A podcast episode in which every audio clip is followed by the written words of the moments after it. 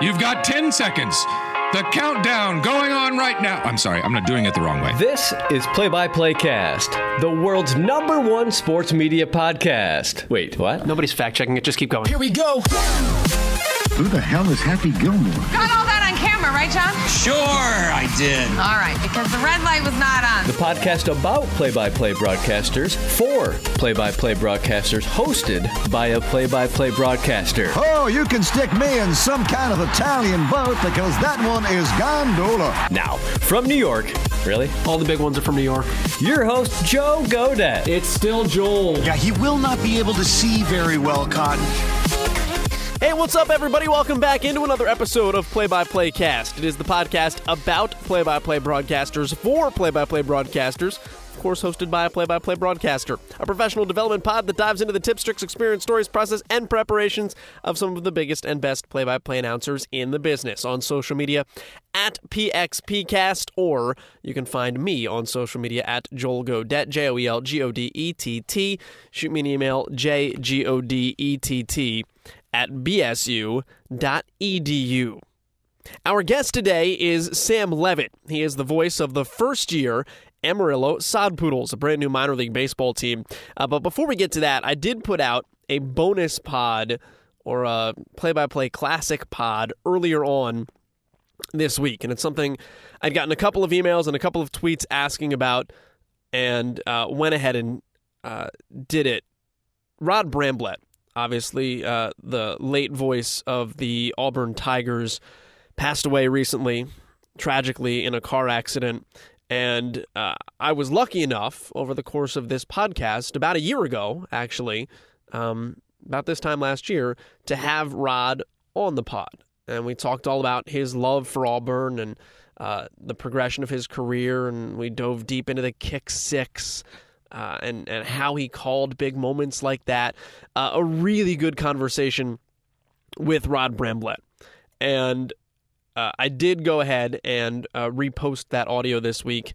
If you wanted to uh, go back and listen to it, I know uh, Sean Aronson on the Voice Behind the Voice was talking about how he had the opportunity to to interview three of the four team broadcasters at the Final Four this year, and, and Rod was the one guy he hadn't gotten the chance to go back to. So if you're an avid listener of um, Voice Behind the Voice and you had heard the other conversations with the other Final Four broadcasters and you wanted to hear a little bit from Rod Bramblett, uh, Bramblett as well, uh, or you're just an Auburn fan and you want to hear his voice again, uh, and you want to hear him talk about uh, his life and his career again, uh, you can go back and find that audio as well. Of course, Auburn baseball is in the College World Series, and if you haven't had the chance to hear the call that sent Auburn to the College World Series, Andy Burcham, uh, who has now been doing the play-by-play um, women's basketball voice and Auburn voice, uh, has taken over for Rod.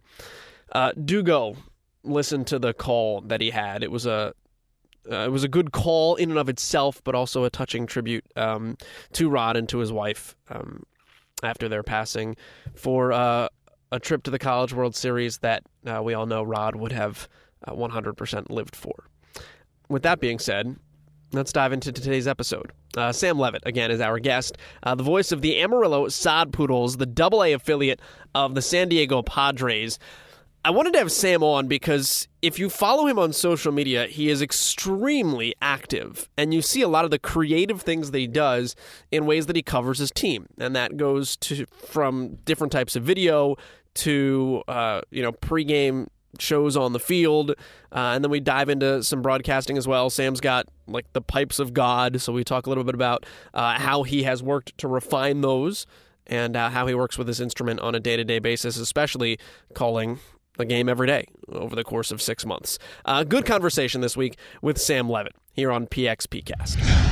I think if Sam Levitt was a doctor, I guess he would be on his residency somewhere or somewhere in medical school. Certainly not sitting at Whataburger Field in Corpus Christi, Texas. I can tell you that. So it, w- it would have been a, a very different life and different type of thing. And I think that's the beautiful thing about life is you make decisions and you make choices and, and you really never know where it's going to take you. And I think that's the beautiful thing about broadcasting in this industry, especially when you're relatively young and out of school and traveling and and meeting all different types of people. You never know where it's going to take you. So I think if you would have told me when I started my freshman year at Northwestern and I was sitting in chemistry class that 10 years later or so, I would be in the middle of Texas and riding on the bus for 12 hours at a time, I think that would have seemed like a very far fetched idea.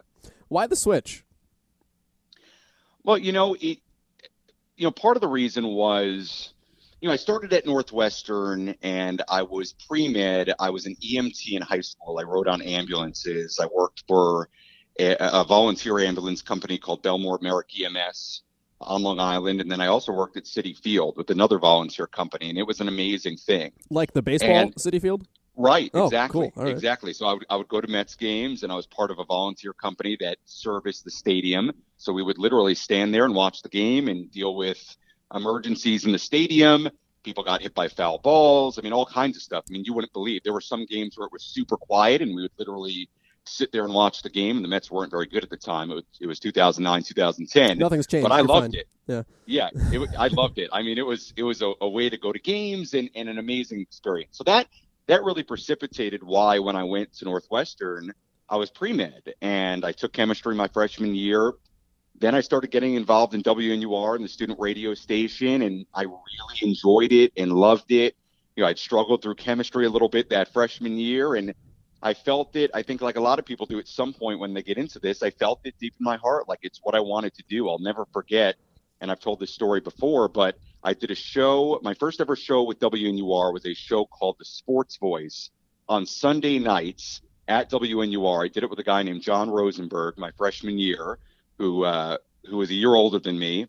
And I remember, and Joel, I'm sure you can relate. I came out with this sort of buzzed feeling from it Yeah. a feeling I a feeling I'd never had before, and from that point on, I kind of knew deep down I wanted to do it, and it took some guts to say I'm not going to pursue being a doctor, or the College of Arts and Sciences, or whatever I was going to do on that end of things, and I'm going to dive into Medill and transfer into Medill at Northwestern and kind of go full force into it. So, you know, just over time, it, it became clear to me that it was my passion. It's what I wanted to do. I felt it down in my heart. Uh, I felt the tug of it, like I think a lot of us do, and I went for it. But uh, what what I did, you know, with EMTing in high school and and going to Northwestern and meeting all the people I did from not being a part of journalism from the very start was really valuable. I think it gave me really good perspective early on at school and, and I think throughout this whole thing.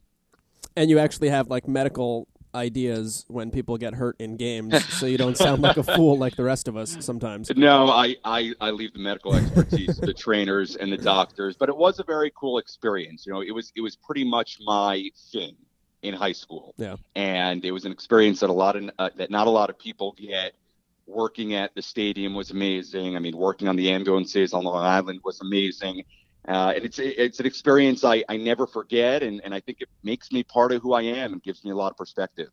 I had no idea too. By the way, we we have uh, professionally followed in some interesting, uh, interestingly similar tracks. I knew you were in Orleans uh, for one summer on the Cape Cod Baseball League, uh, which I, I did as well when I was in college. I did not know uh, that you also worked at Fairleigh Dickinson for a little while on the way. Yeah, it, yeah. The last uh, couple of years, when I was back home for a little bit, I did some games at Fairleigh Dickinson. Really good program, athletic department over there. Yeah. And I know, Joe, we followed each other. I don't know if you remember like this, the- but remember the first time we met at Northwestern Ball State. Oh my goodness! Yes, school. Do you remember that? lacrosse. Yes. Yes, yes. Wow. I think it. I think it was the WNIT, maybe. Oh, was it then? Oh wow! Okay. I yeah, think- you're right. You're right. You're right. It was it was the WNIT when Ball State played there. It was so. yeah, yeah. yeah. La- lacrosse was that, that, now I'm dating myself. Now that's how old I am. It, th- Uh, there may have been two. There may have been two. no, but it was remember, definitely it was first time- definitely the right, WNIT Right. Because I think you showed me like the studio underneath the bleachers before they renovated. Right, that would make sense at the at the old Welsh Ryan Arena. We sound like dinosaurs now Oh, because there is no more old Welsh Ryan Arena. Yeah, Yeah. Wow. Um, yeah. It's, we, it, it's a this is a small industry, man. Uh, I'll, tell you that much. Um, the thing I wanted to have you on though to talk about mostly is I love like if you don't follow if you're listening to this if you don't follow Sam on social media. Uh, he is like the Instagram king of, of all the things that he does and the creative things that he does, and it, it just like gets your mind spinning in creative ways when you see it. Uh, where did you first off, did like did Corpus Christi do the on-field pregame show before you started doing it, or was that a, a Sam Levitt invention? They did. They did it before I started in Corpus Christi, and then it's something that I quite honestly brought to Amarillo. Yeah. And it was something that they wanted me to do in Amarillo, and I think the things I did away from just play-by-play was a big reason, Joel. Honestly, that I got the job in Amarillo. Yeah. They wanted me to, uh, to bring a lot of that creativity, a lot of that enthusiasm to a brand new team and a brand new minor league city. But to your uh, bigger point on the creativity and the social media stuff and uh, the Instagram and the Twitter and doing different things and interacting and doing, you know, the pregame show on the field and, and doing all different kinds of content. You know, m- my opinion that is in 2019, as a minor league broadcaster, you have to be more than a radio play by play guy. I think with the way that people consume content, the way people are interacting on social media, it's just a, a bit of a different world now. And that's not to say that doing the games on radio and MILB TV every night isn't important. Of course it's important. And I put a tremendous part of my day in getting ready for that. But I just, I think people consume things so differently now that if you only focus on the broadcast every night and the radio side of things, while it's extremely important, th- there's got to be some more than that. So that when I got to Corpus Christi in 2017, you know, I was really lucky in the sense that the Hooks are such a good organization. They had so much set up already. I had so many talented people around me that helped me with so many different things. The pregame show, that was something they had done for a few years prior. I stepped into that. Uh, but I, I do think I made it my own in a way and added some ideas to it. And it became a big part of what I did and a big part of the content we would put out on social media and things like that. And then I think really in 2018, I took the next step with it where I said to myself, you know what, I'm going to let it fly this year. And I, I used to think, you know what, there's, there's too much, there's such thing as too much on social media and too much content. And I think last year in 2018, I, I had a reversal in the way I thought about it and said to myself, I'm going to let it rip and be super active and show my personality. I think that's a, a big step for any young broadcaster is going from being the person you are on air and off air, becoming the same thing and showing your personality and kind of growing into yourself. And I thought last year was a big step for me in that sense. And, and it allows me to show my personality and, and honestly, Joel, be me in a sense. So, um, you know, I've, I, that's just the way I think about it now, especially on the minor league side of things and in minor league baseball. It, it's 2019, and the way people are consuming things and getting content and uh, getting your broadcast and getting things on social media, it's so different. And I think you have to operate that way. How much like pre-op goes into the the pregame show on the field, uh, like planning wise, knowing like having a, having a sponsor every day or a, or a Yeah. guest every day, and knowing what you're going to talk about and making it fun and interesting, so that it's not like there was. I, I remember the one I saw where you you drank the slushy. Uh, it was like the blueberry iced tea slushy Right, thing, right. and I was like, and I'm like, this could very much be a commercial, but it's not. um, like, and and even if you go back to the Corpus ones, where like you learned how to do the floss on the field, like Right. how much time and energy and thought went into that to make it something that was interesting and entertaining versus something that you had to do every day. There's definitely a lot of work that goes into it. I'm lucky in the sense that both in Corpus Christi and in Amarillo, I have a lot of help. So on the sponsorship side, there are some times and certain days where the sponsorship team will tell me, "Hey, we want this sponsor on. It's their day. They're promoting this. We're going to have them on." And and I say, "Great." And that can be anything from a charity to a local organization to a tea company. And, and for example, the, the tea company is an interesting situation because we have their stand at our ballpark. So they came on one day, and, and that's just an example of one where it's in the ballpark and you do that. I also do a lot of reaching out, especially in Amarillo now, on my own. I mean, I've had local musicians that contact me or I contact them on Instagram. They come and they do a performance.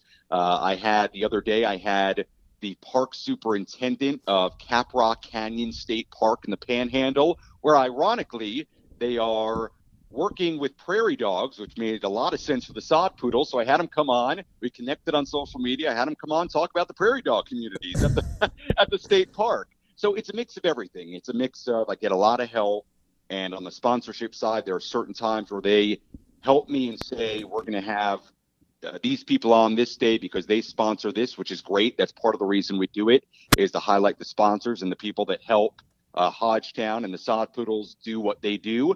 But also the point of that pregame show, and I think the same rings true here in Corpus Christi, and this is what I brought to Amarillo, is you want to highlight cool things in the community. And I saw it as this first year team in this brand new minor league city, in this brand new, amazing, beautiful stadium, an amazing opportunity to highlight the, the amazing things in the panhandle and around Amarillo. So that whether that's sponsors who are great and help us out and, and obviously are a big part of what we do, or that's you know talking about prairie dogs at the at the cool state park or talking about a local musician who has great music or a local charity they're having a flag football game for, for an organization i think it's about highlighting what's going on and you know it's an opportunity for me every day at a baseball stadium to make it a little bit more than just baseball and that's the way it was in corpus christi um, i don't think what i brought to amarillo was super, super different than what they do in Corpus Christi. And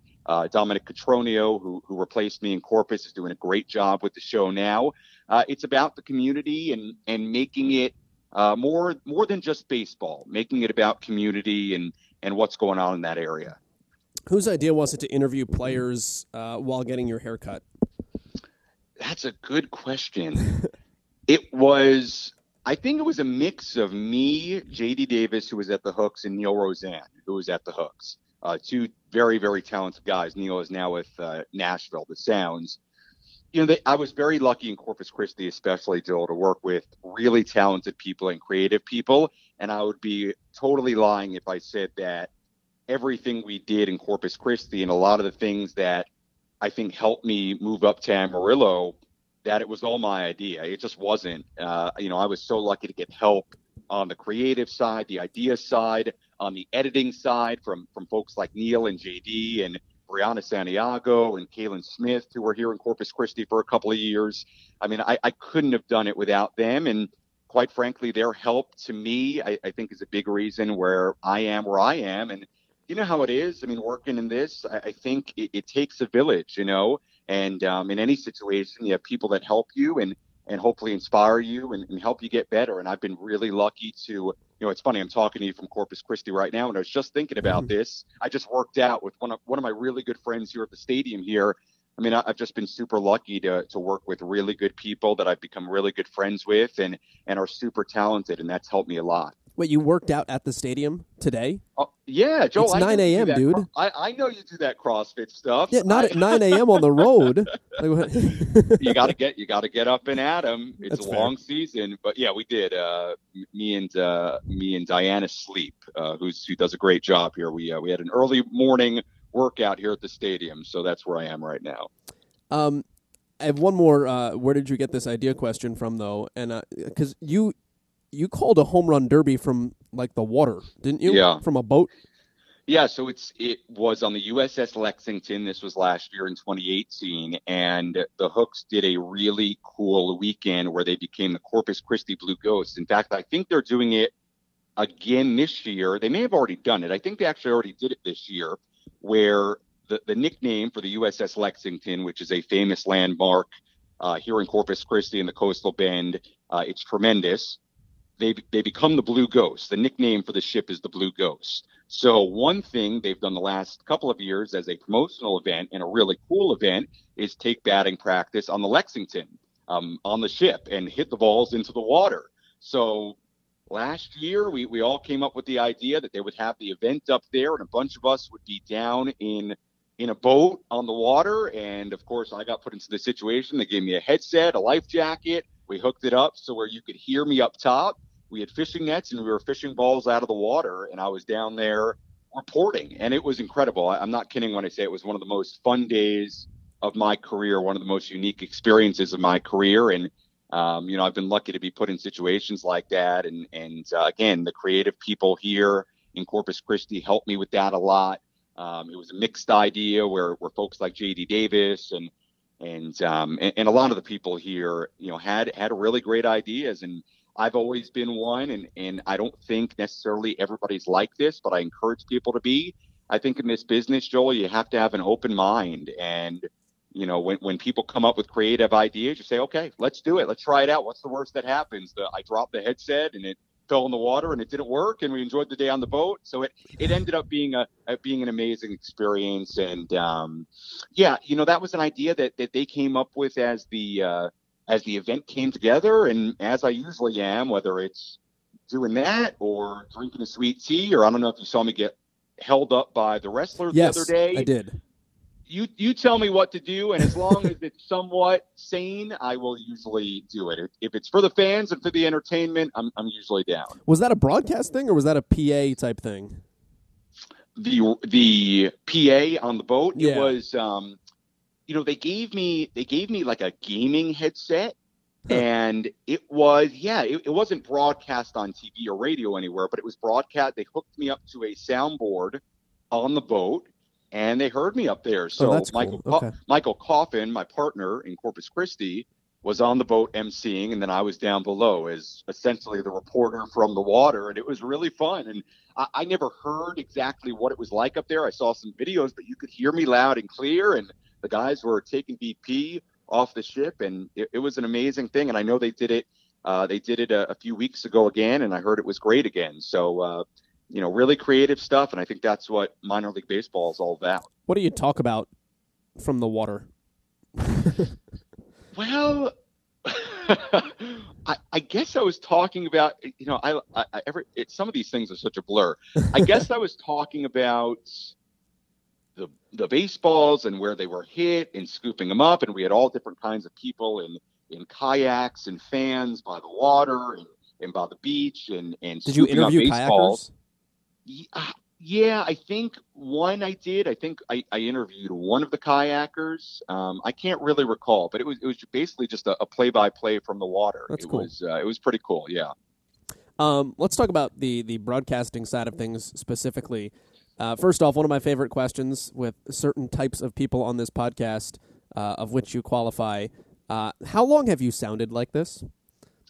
How long have I sounded like this? Like, That were- is a very you- good question. Were you birthed with great pipes?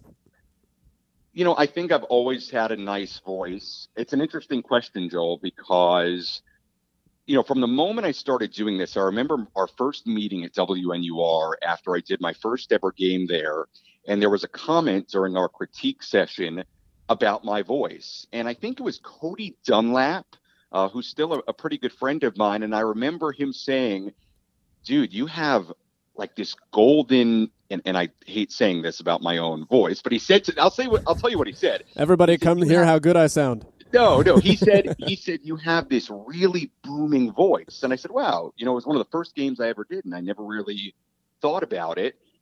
But over time, you know, yeah, I mean, I guess, I mean, I, I- think my voice is nice. Um, you know, at the same time, Joel, and I think a lot of broadcasters go through this. I think it's taken some, uh, not some, a lot of work in harnessing and and figuring out how to use it and how to harness it.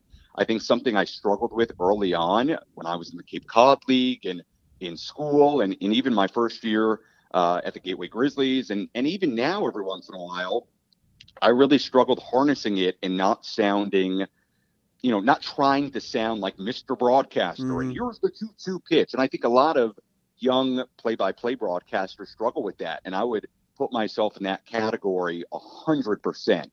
Um, I've worked with people, worked with certain coaches to try to harness that and and develop my own voice and sound more natural. So, yeah, I mean, I, I'm I, I will never say I, I I think I have a good voice. Okay, you know, without trying to you know sound too uh, sound too confident. I think I have a good voice and I think it comes off well. Uh, but at the same time, I think early on in my career, it was about you know finding that that middle ground between you know knowing how to use it, not trying to sound too broadcastery and over enunciate. And I think that was a big problem for me for a few years. And uh, it was about finding that natural version of that voice, which I think has always been there. And I think nowadays it I'm kind of there, and and you can hear it if you listen to me every night. I think it's much more conversational than it used to be. But you know, I, I think when when you have a big voice, and and I think a lot of play-by-play broadcasters would say this, you have to figure out a way to harness it because I think there are a lot of people that have really good voices. Um, and then it's about figuring out, okay, how do I use it properly? And sound natural and sound conversational. And um, that that's always been uh, one of the biggest things for me is is finding that middle ground and figuring out how to use it right. What are the types of things you did in that process, or, or what do you do now in terms of learning to harness or learning Sure. to breathe right or vocal training type exercises? There are a few people I've worked with. I worked with a lady named Jillian, actually, when I was still at Northwestern in Chicago. Mhm. Um, I sent my tape out to a few different people and a few different play by play broadcasters that were a bit older than me and a bit farther along, not a bit farther along, were much farther along in their career than I was in college. And some of the feedback I would get was about over enunciation and, um, you know, sounding more natural and conversational. So I realized pretty quickly, okay, I, I need to work on this. And so I, I, I actually it was uh, it was Jordan Bernfield who does a great job and does a lot of, and, and you might know him, Joel. Oh yeah, Uh, he he pointed me in the the direction of of this yeah of this uh, of this lady Jillian. yeah. And uh, in Chicago when I was still in school, and I worked with her for a little while. She's great, by the way. For anybody else that wants. Are- Uh, oh, you know yeah. her, Joel? yeah, I, I I worked with her a Oh. little bit. Um, Oh, okay, great. So, yeah. okay, great. Yeah, you know, we worked together for a little while, and and that helped me a lot. And and it was very technical things, you know, Joel. Uh, where are you putting your tongue on certain words, and and how are you breathing? And I still have a list of vocal exercises that I do every night that she originally gave me. Um, and I think not, you know, not that I'm perfect now, but I think that helped me a lot. And I also think I've worked with other people, and and there's a guy by the name of David Brody uh, who, who I worked with extensively for a while. And, uh, you know, David helped me, you know, not so much technically with things like where you're placing your tongue on your teeth and on the top of your mouth, but with just sounding conversational. I think that took me a long way as well. So, um, I, you know, I, I think, I think, you know, the, the beautiful thing about this business, if there are things you want to improve on, you can. Do I think there's a, a bit of natural ability involved? And certainly your voice is your voice and, and things like that play a part. Absolutely.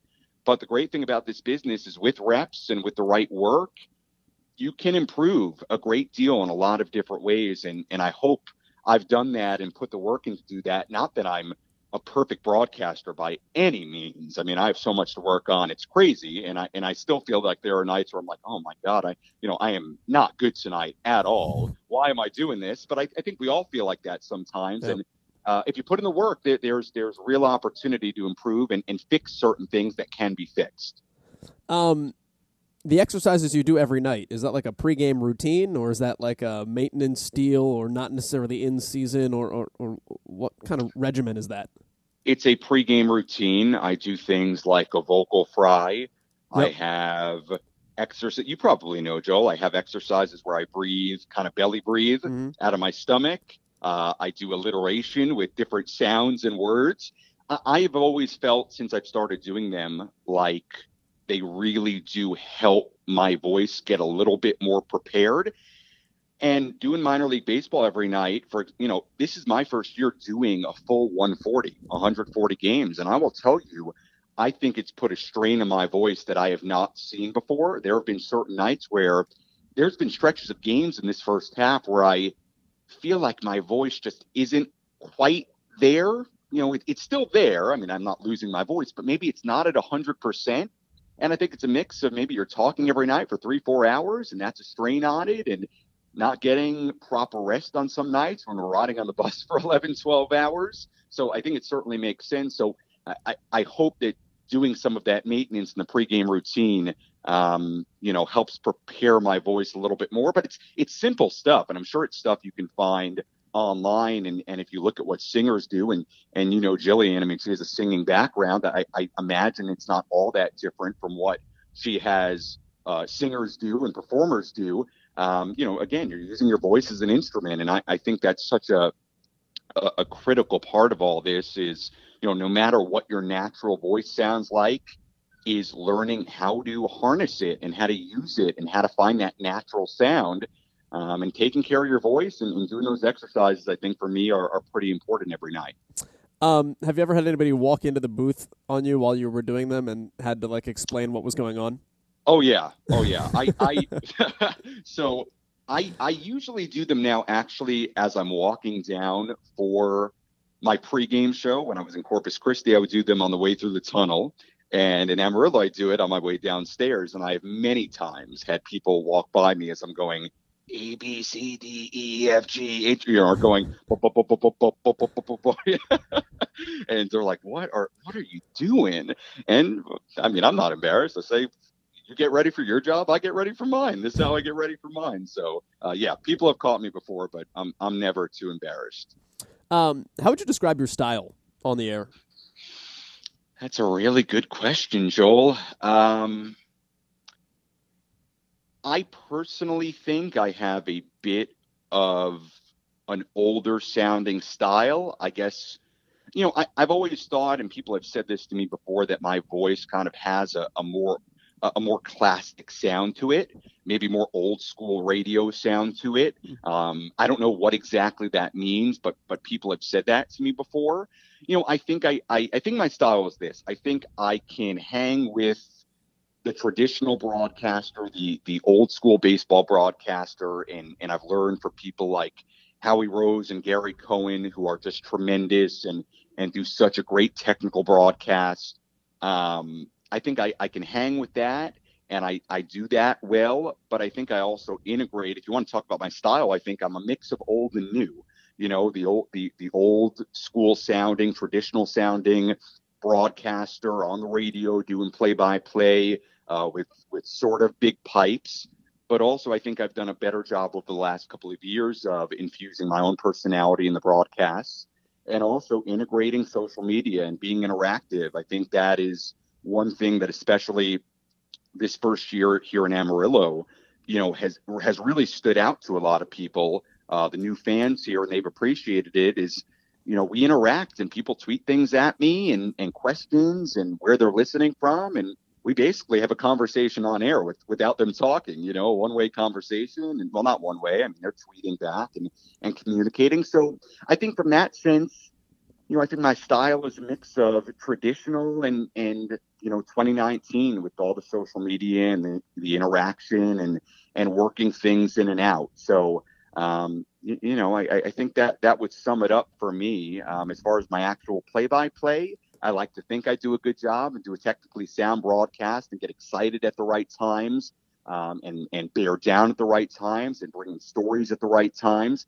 I think you got to be a mix of everything and, and know how to. You know, baseball is such a different animal in that sense. Know how to ebb and flow and and weave things in and out. And and I think from that sense, um, you know, I, I think I do that traditionally pretty well.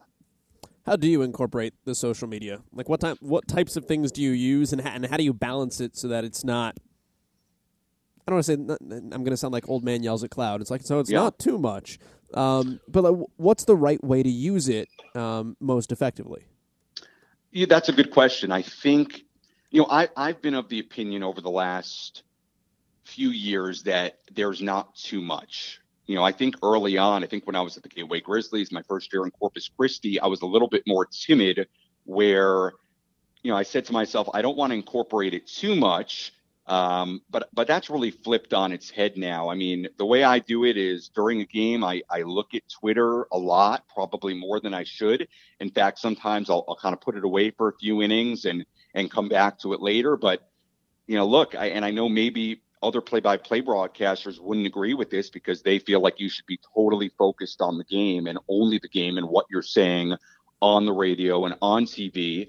But to me, I think you need to look at, at what's coming in. So I have my email open, I have my Twitter open, I have my Instagram open, I have my Facebook open, and messages come in. People say where they're listening from, especially here with the Sod Poodles. It's been an incredible experience. I, I don't have numbers to back this up, but I would wager, Joel, that we have as many listeners and viewers watching and listening to everything we do as any other minor league team just because of the fact that it's new and the fans are really, really into it, which has been awesome. So I want to interact with them and, and people will ask questions and have comments and and ask questions about the Padres system and about how things work in the minor leagues or just say, hey, I'm on my patio listening uh, in Vega, Texas. We had one of those last night. An email come in and I give them a shout on a, a shout out on air. And I and, and, believe it or not, I think that means a lot to people. you know, I think I think we can become a little bit jaded almost doing it every night to realize how cool the job is and how much it means to people. I mean, think about the way that you grew up listening to baseball, watching baseball, and how much it meant to you. So for a, a first year team in a new city and a new stadium and all these brand new minor league baseball fans, you know, my goal has been be really active and if that means having everything up and responding to every tweet and message and and becoming part of part of the summer family in this region, uh, then so be it. So, I mean, the way I to, to answer your question, I know that was kind of roundabout, but I would say it's just I'm constant on it. You know, as the game goes on, um, and as things come in, I address them, and um, you know, and, and sometimes I ask for Q and A and things like that, and and I try to interact, and that's a that's a big goal of mine every night. Is is again you know, to view it as more than just a radio play-by-play game, to view it as an interactive type of format, and and maybe it's almost more of a, a a, talk show type of format, even though obviously I don't do it like that. But you know, let let the fans and let the listeners and the viewers become a part of the broadcast and what we're doing. And I think in 2019, uh, that's what that's what fans really want. Feels like that's what like the Red Sox caught flack for in the offseason, but when done the yeah. right way, it works if that makes sense. Absolutely, absolutely, absolutely. Uh, again, and, and I, I harken back to this point.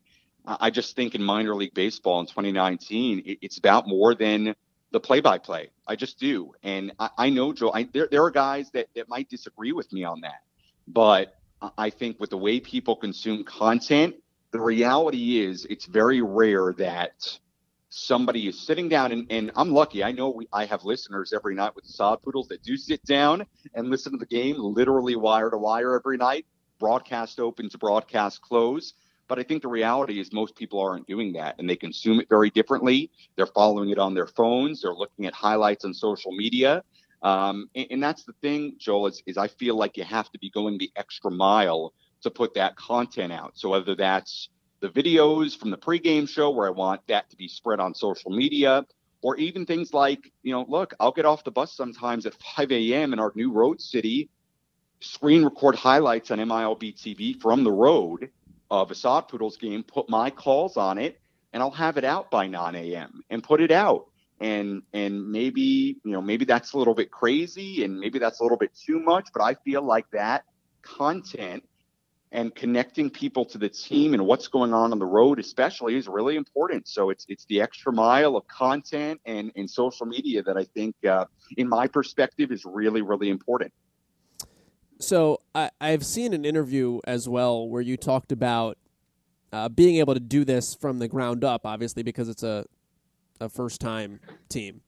Um, sure so i'm curious uh, who put the radio booth down the line well, that decision got made well before I got there and got hired. You know, it's been an interesting experience. We have a beautiful press box, a beautiful radio booth, and our radio booths are, I'm not joking, Joel, they are the size of an apartment. I mean, it's it's ridiculous. They should not be that big. They should have given the writers area more space and the production room more space, and there's no doubt about that. But yeah, it, it is what it is. I mean, I, I would be lying if I said, you know, of course I wish the press box was behind home plate. It makes the game a little bit easier to call. But, you know, and I, and I think the guys that have come through in our league, whether it's Mike Coffin or Andrew Buckbinder or Ryan Roulard or or anybody that's come through our league and, and been to Hodgetown so far, they've loved it.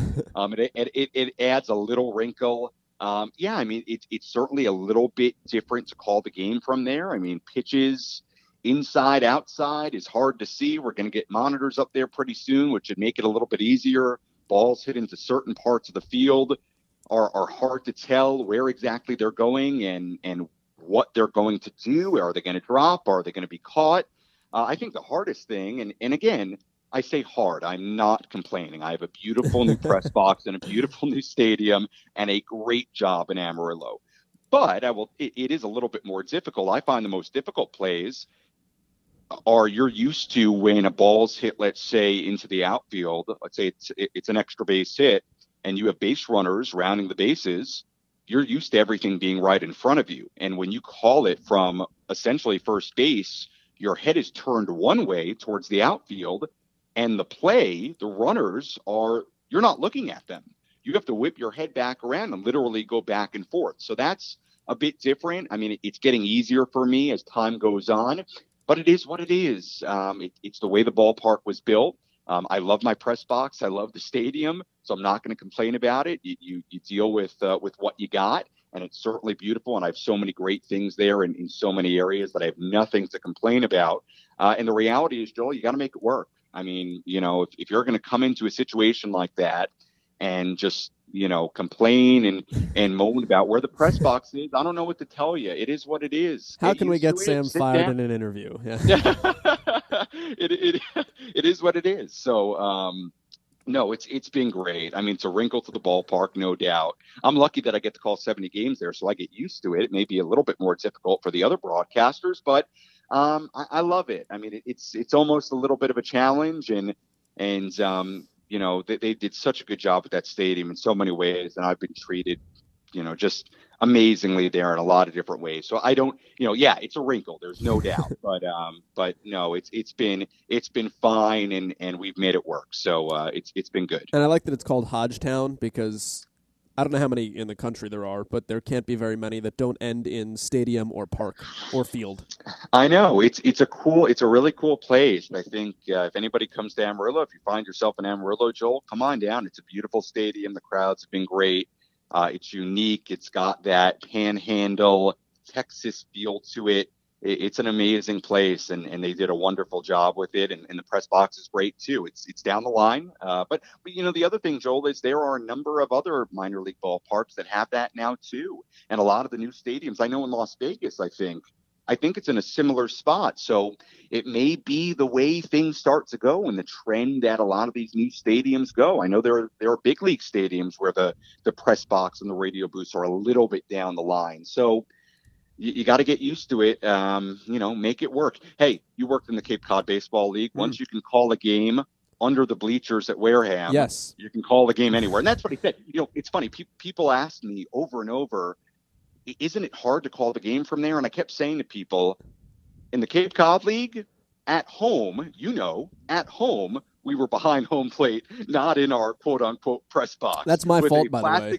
With, with a plastic table and plastic chairs. Yeah. And at Wareham, they put you under the bleachers. And in Bourne, you're down the right field line. Yeah, Yeah. yeah. So, you know, I think once you have that experience, you can call a game from anywhere. And and compared to that, I mean, and nothing against the Cape Cod League. You know, I loved it there, and I know you loved it there. It is what it is. I mean, that's the setup, and that's kind of the deal when you're there. But once you have that experience, you can call the game. I could call the game from, you know, left field and, and really be okay, and you make it work. So it's it's all good.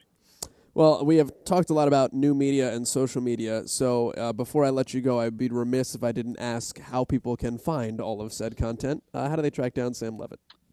You can track me down on Twitter and Instagram. It's at Sammy Lev, S A M M Y L E V. I do have a Facebook page that I use periodically, uh, which is Sam Levitt. If you search it on Facebook, I do have a website that needs to be updated a little bit uh, with all my new Amarillo stuff, which I got to get to. But when you know how it is when you play every day, some things slip through the cracks. So that's Sam Levitt, S A M L E V I T T onair.com. So that's the way you can find me. All right, that is Sam Levitt joining us here on Play by Play Cast. We talked about social media. You can follow him on social media. Instagram is the the best place uh, I find to get all of his interesting notes and updates. Uh, Sammy Lev, S A M M Y L E Ev, is uh, the best way. L E Ev, L E V is the best best way to find uh, Sam there. And then he mentioned you can find him on TuneIn or uh, the MILB uh, website or app. Uh, until next week, we will uh, say goodbye. Seven days off. See you next Friday. This is Play by Playcast. My name is Joel Godett, and we are out.